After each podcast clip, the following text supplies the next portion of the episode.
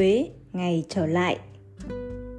Ngày 19 tháng 3 năm 1975, anh Huỳnh Văn Tiểng, giám đốc đài truyền hình, cho tụ tập anh em phóng viên.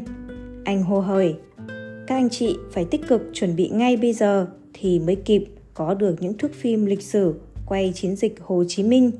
Cơ quan sẽ lo các phương tiện trong phạm vi có thể. Nếu muốn đi sớm thì tìm cách nhờ bên ngoài giúp đỡ thêm. Tôi chạy vạy tứ phía, xin thêm xăng, sửa sức xe Comarca Rumen của đài, làm mọi thủ tục giấy tờ để thực hiện giấc mơ lịch sử này. May mắn là trong đoàn có anh Cầm, quê ở Quảng Trị và là trưởng phòng tổ chức cán bộ. Nhờ vậy, chỉ vài tiếng đồng hồ sau, chúng tôi đã có đầy đủ giấy điều động công tác đi quay phim chiến dịch Hồ Chí Minh. Anh Cầm cũng đi cùng trong chuyến đi lịch sử này.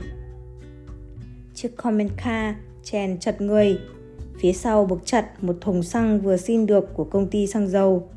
Anh Cầm đã phát cho mỗi người 2 bộ quần áo kaki màu vàng, một cái khăn rằn, một chiếc mũ tai bèo. Tôi chạy vội về Lê Phụng Hiểu từ dã Anh Hoàng và Phước. Rất muốn con đi quay phim thật này, nhưng Phước vừa mới qua một cơn sốt rét ác tính, phải 4 tháng nằm viện nên không thể đi được.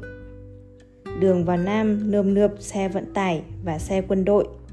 Dừng lại đầu cầu Hiền Lương, tất cả chúng tôi xuống xe, thắp một nén hương, tưởng niệm những bạn mình đã hy sinh trong những năm làm phim về tuyến lửa Quảng Bình, Vĩnh Linh. Từ Vĩnh Linh đến Huế chỉ khoảng 120 km, vậy mà muốn được thấy lại những mảnh ruộng, những mái nhà, những con đường nhỏ vào làng của miền Trung thân yêu, tôi đã phải chờ đợi 9 năm trời. Lại bắt gặp trên đường những chiếc nón lá mỏng manh, màu trắng ngà, những tà áo dài màu khói hương, những dáng đi nhịp nhàng, thong dong quen thuộc. Thấy xe chúng tôi có cắm lá cờ đỏ sao vàng thì người giơ tay vẫy theo, người thì quay lưng ù té chạy xuống hai bên bờ ruộng. Đường vào gần thành phố Huế ngổn ngang giày dép, ba lô, túi xách, vali, quân trang của quân đội Sài Gòn. Đồ đạc nhiều đến nỗi chúng tôi phải xuống xe gạt bớt ra mới có đường cho xe chạy. Sau khi trình giấy tờ với Ủy ban Quân quản thành phố Huế, chúng tôi cấp tốc ra bãi biển Thuận An, cách Huế 12 cây số. Dọc đường, những đồ đạc vứt lại trong cuộc tháo chạy chất thành đống. Ở Thuận An, con đường rút quân duy nhất của tướng Lâm Quang Thi nhằm chạy ra Đà Nẵng bằng đường biển đã tan hoang.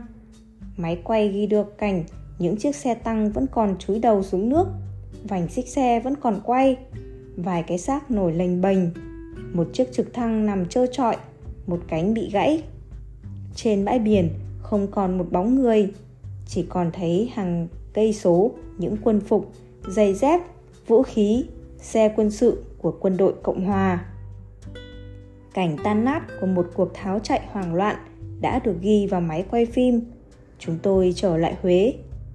Lúc ấy, với bộ quần áo kaki và chiếc mũ tai bèo, chúng tôi vào bất kỳ khách sạn nào đều được tiếp nhận, ăn ở miễn phí. Tôi cố tình chọn khách sạn Morin, ra ban công nhìn về cầu Tràng Tiền, nơi trên 30 năm trước, thấp thoáng đâu đó những tà áo dài học sinh, những chiếc nón bài thơ e ấp che đầu. Nay thì đầu cầu vắng lặng, chỉ có tiếng rú còi của những chiếc xe quân sự vùn vụt chạy qua. Không kịp thưởng thức những món Huế của khách sạn, chúng tôi lao ra quay những cánh cửa hé mở của vài hiệu buôn, những ngôi nhà sĩ quan, bàn tủ quần áo vứt ngổn ngang. Có nhà bồn tắm còn chưa kịp tháo nước. Sau vài ngày ở Huế, tôi đưa hai quay phim cùng trở về thăm làng Nham Biều quê tôi. Gần 30 năm, tôi quên mất đường về, chỉ biết mang máng là qua chùa Thiên Mụ khoảng 2 cây số. Tôi ra chợ Đông Ba, hỏi một bác gái đứng tuổi đang ngồi trước một quầy đầy những gói bánh kẹo xanh đỏ đủ màu. Bà ngập ngừng: "O hỏi về làng Nham Biều để làm chi?" "Cháu quê ở Nham Biều." Bà ấy thất thanh: "Trời ơi, Việt Cộng mà cũng ở Nham Biều bà con ơi." hơn 10 người trong chợ xúm lại. Có bà sờ tay tôi: "Ủa, Việt Cộng nó cũng có da có thịt nè." Sau này tôi mới biết là bộ đội miền Bắc bị tuyên truyền là 7 người leo lên một cọng đu đủ mà không gãy. Quê ngoại. Ngày 27 tháng 3 năm 1975, sau gần 30 năm, tôi trở về quê Nham Biều. Những rặng tre vẫn rì rào tỏa bóng. Một chiếc cầu gỗ đã được bắc qua sông thay cho những con đò của bến Chợ Mai năm 1946. Trên đường vào làng, những ngôi nhà ngói đỏ vẫn trầm lặng, kín đáo ẩn sau những bức bình phong quét vôi xanh trắng, chạm hình rồng phượng nhằm che chắn tầm nhìn từ ngoài vào. Tưởng chừng như chiến tranh không hề qua đây. Thấp thoáng từ xa, chiếc cổng lợp ngói âm dương, hai bên cột chạm hai câu đối của ông ngoại và tôi. Dặng hàng rào bằng tre tàu xanh mướt dần hiện ra. Mấy lớp gạch nâu lát trước bậc thềm đây rồi. Tôi vội bước lên, bỗng không sao nhấc nổi bàn chân. Thoang thoảng vẳng lại hương của hoa thanh trà, hoa bưởi, hoa nhãn, mùi ổi chín cây, một tiếng chim hót. Tôi run lẩy bẩy. Mình đã về vườn bà thật rồi sao? Việt và Phùng phải đỡ tôi lò dò từng bước. Một cánh cửa vụt mở. Dì Chín tôi tay cài vội mấy cái nút áo dài, chạy ra ôm chầm tôi: "Con ơi con!" Bà ngoại tôi lưng còng, tay chống gậy, lập cập từng bước đến gần. Bà đưa tay run run sờ mặt tôi, đôi mắt mờ đục: "Cháu bà đây rồi, cháu bà đây rồi." Dì Chợ tôi đang ở trong bếp, một tay nhồi bột lọc chuẩn bị làm bánh đãi cháu, một tay lau nước mắt chảy rưng rưng. "Cảm ơn trời Phật, cháu tôi đã về." Tối hôm ấy, tôi biết thêm được tin tức gia đình. Ba má tôi hiện đang sống ở Sài Gòn cùng với gia đình em gái thứ tư của tôi, em Xuân Nhạn. Nghe dì nói, bỗng nhớ lại câu chuyện của gia đình tôi ở Đà Lạt. Năm 1941, tôi 12 tuổi, mẹ tôi cho mời một thầy tử vi đến xem số cho cả 5 chị em. Ông thầy tướng gầy gò, đội khăn đóng, râu ba chòm. Sau khi xem ngày sinh tháng đẻ, chằm chằm nhìn vào tôi: "Cô cả này lạ quá, số không có êm đềm, luôn dậy sóng như biển, vào cơn bão, vào sinh ra tử nhiều lần. Khổ nhất là không nuôi dưỡng được cha mẹ ngày nào, không được nhìn mặt cha mẹ lúc cuối đời." Lúc đó em Nhạn mới lên 2 tuổi, lẫm chẫm đến. Thầy tướng nhìn vào Nhạn: "Sau này chính ông bà sẽ ở với cô này cho đến mãn đời." Má tôi không nói không rằng, đứng phát dậy, bảo người làm trả tiền cho ông ta. Bà nói: "Đương, từ nay về sau mi không được mời ông thầy này nữa, nói năng hồ đồ." Vậy mà không ngờ cuộc đời của chúng tôi có một phần là đúng như ông ấy nói, nên mỗi con người phải chăng là có một số phận. Sau một ngày đêm ở với bà ngoại và mấy dì, hai quay phim và tôi rời vườn bà trở lại thành phố Huế. Bà ngoại tôi lấy cái tràng hạt bằng hổ phách đỏ sẫm đang treo ở góc bàn thờ Phật quàng vào cổ tôi: "Con đeo làm búa hộ mệnh." Tôi mang theo đến tận bây giờ. Trên đường về, Việt bảo tôi: "Chị đã ở chiến trường, đã chịu đựng bom đạn, sống trong địa đạo, đối mặt với cái chết nhiều lần. Chúng em vẫn quý chị, luôn can đảm và nhiều nghị lực. Sáng nay thấy chị bước lên bậc thềm không nổi, em càng ngấm thêm độ sâu bền của hai chữ quê nhà." Ngày 29 tháng 3, chúng tôi nhận được lệnh cấp tốc ra Đà Nẵng để quay những giờ phút tiếp quản thành phố này. Trên quãng đường 100 cây số Huế-Đà Nẵng, những dãy xe quân sự đủ loại, cái quay đầu, cái nằm nghiêng, cái lật ngửa ngổn ngang dọc đèo Hải Vân. Cậu Tảo, lái xe comment car của đoàn, dừng lại. Cầm một cái chìa khóa vạn năng, cậu nhảy xuống xe, chạy về phía dãy các xe hỏng. em tranh thủ tháo mấy cái phụ tùng này, ở Hà Nội không mua được đâu. Mặt trời tháng 3 nắng như thiêu đốt, cuộc tháo chạy thật khủng khiếp. Cơ man, nào là xác người, đồ đạc, quân trang quân dụng, vũ khí đạn dược, xe quân sự nằm khắp nơi. Xe chúng tôi phải vừa dọn đường vừa đi, mãi đến chiều tối mới vào được thành phố Đà Nẵng. Đội quân Cộng Hòa đã cháo chạy, chỉ để lại ở các đường phố chính những cửa hàng bị cướp phá, bị đốt cháy nham nhở. Chúng tôi dừng chân tại khách sạn Phương Đông, khách sạn duy nhất còn tạm nguyên vẹn giữa đường phố chính của Đà Nẵng. Đà Nẵng, Nha Trang, tháng 3 năm 1975. Tôi gặp anh Phạm Đức Nam, trưởng ban quân quản thành phố lúc bấy giờ. Ủy ban đóng ở ven sông Hàn. Anh bước vào, quân phục chỉnh tề, đầu chải gọn gàng, và gọi cô tiếp tân chuẩn bị trà, nước, thuốc lá để tiếp một đoàn thương gia Đà Nẵng đến chào chủ tịch. Anh dặn, chúng mày nhớ cắt móng tay móng chân cho sạch sẽ, tóc tai chải cẩn thận, người ta nhìn vào sẽ đánh giá chúng ta là người như thế nào. Cô tiếp tân, một nữ tự vệ khu phố, vừa được tuyển vào, bưng một đĩa nhỏ, trên có bao thuốc lá, đến mời đoàn làm phim. Anh Nam chỉ vào bao thuốc, cười to. Đấy, các anh chị xem, nó xé bao thuốc lá ở phần cuối bao theo kiểu chúng nó hay đùa với nhau. Rồi anh gọi cô bé lấy một bao thuốc lá khác, cẩn thận xé đầu bao, để hé ra hai điếu, đặt lên đĩa. Anh tiến đến gần cửa sổ, đứng lặng phút lâu, nhìn ra sông Hàn, trầm ngâm. Còn nhiều việc từ nhỏ đến to phải làm gấp mà quá thiếu cán bộ. Tôi nhớ mãi một chuyện đã xảy ra ở kho gạo tại ngã ba Cây Lang. Những bao gạo xếp chật đến tận trần nhà, hàng trăm người xô vào, mạnh ai nấy vác. Bỗng nhiên nhiều tiếng rú thảm thiết, sập kho rồi. Hàng trăm bao gạo đã sụp xuống, đè hàng chục người. Cả đêm lo việc cứu hộ, chật vật lắm mới vác được những người đã ra khỏi kho. Tờ mà sáng hôm sau vẫn còn tìm thấy người chết. Mấy ngày liền chúng tôi về huyện Điện Bàn, quay các xã Điện Nam, Điện Ngọc và Điện Thắng.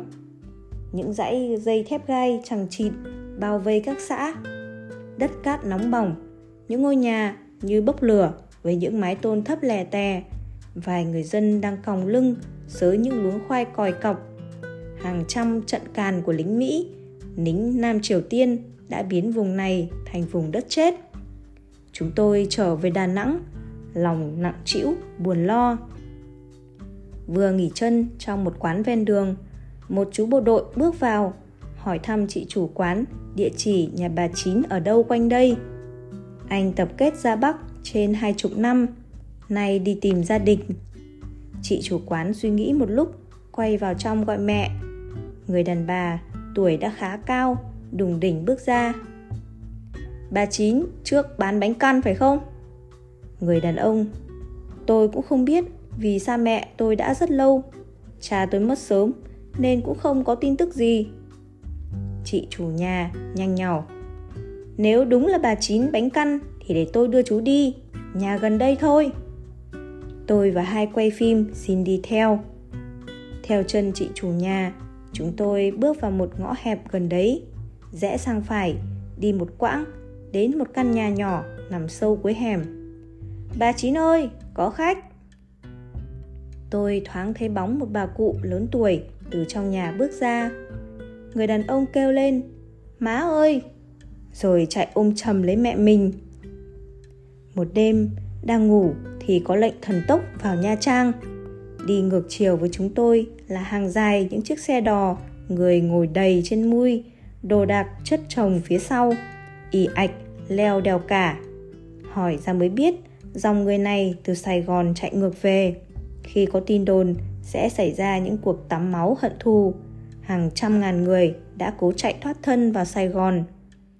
Đến khi nghe tin Huế, Đà Nẵng, Nha Trang không hề có tắm máu, mọi người tìm cách để trở lại quê nhà.